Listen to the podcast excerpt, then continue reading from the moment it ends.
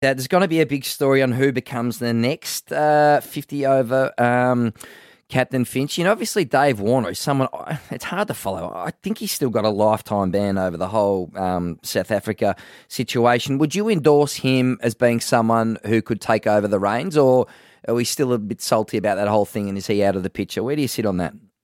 Oh, I think CA, I, I think, are revisiting what that looks like. He's he's someone that I've played under a few times in in for Australia when he's had the opportunity to captain, and he's been fantastic. He's he's an unbelievable tactical captain, and he's someone who who at the time the, the guys loved playing under. But I, I'm I'm not hundred percent sure of of what CA's position is on it then. But would I like to see it overturned? Yeah, absolutely. Because I think it's time, what he, what, what he can offer, not just not just now as a as a player in that leadership space, but going forward for him to be able to coach and and uh, help the next generation of players come through, I think is is going to be so important for Australian cricket. And and he's someone who's I think you, you do your time and um, yeah, he's well and truly well and truly done that. I think. Yeah.